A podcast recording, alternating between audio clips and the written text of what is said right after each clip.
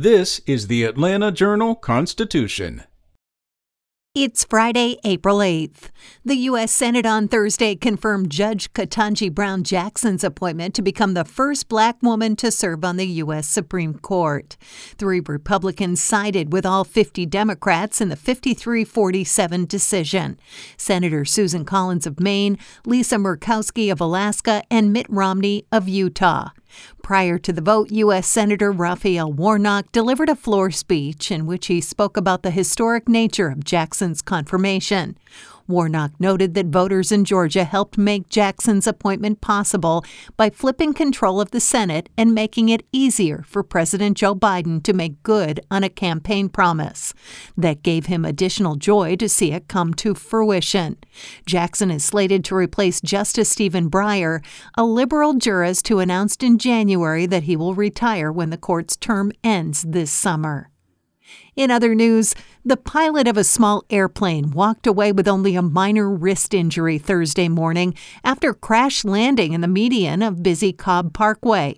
The pilot was the only person aboard the single engine Grumman American AA 1. He reported engine problems after departing from Cobb County International Airport McCollum Field. The man, whose name was not released, declined treatment, and the Federal Aviation Administration will investigate the crash.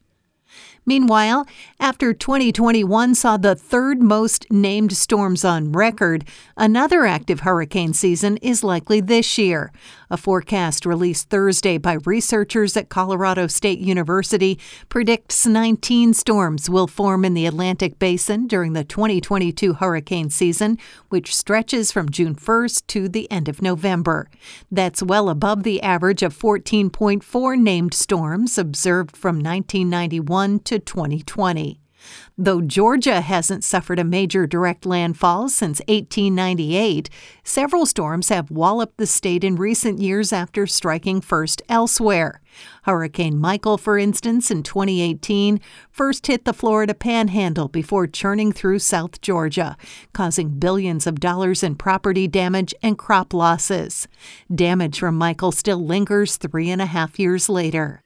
And at a recent town hall meeting, the president of East Georgia State College told employees the school must do a better job of enrolling and retaining students.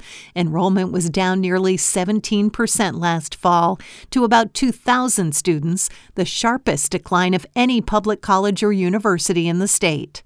The consequences of a continuing decline could include losing state funding, which faculty fear could mean job cuts. They also worry it may result in the closure of some smaller colleges. College enrollment nationwide has declined in recent years, a troubling statistic for business leaders who want educated young people to land good jobs or create jobs in high paying and emerging industries. Georgia educators believe the decline will continue amid projections of decreasing birth rates and fewer students graduating from high school. SpokenLayer.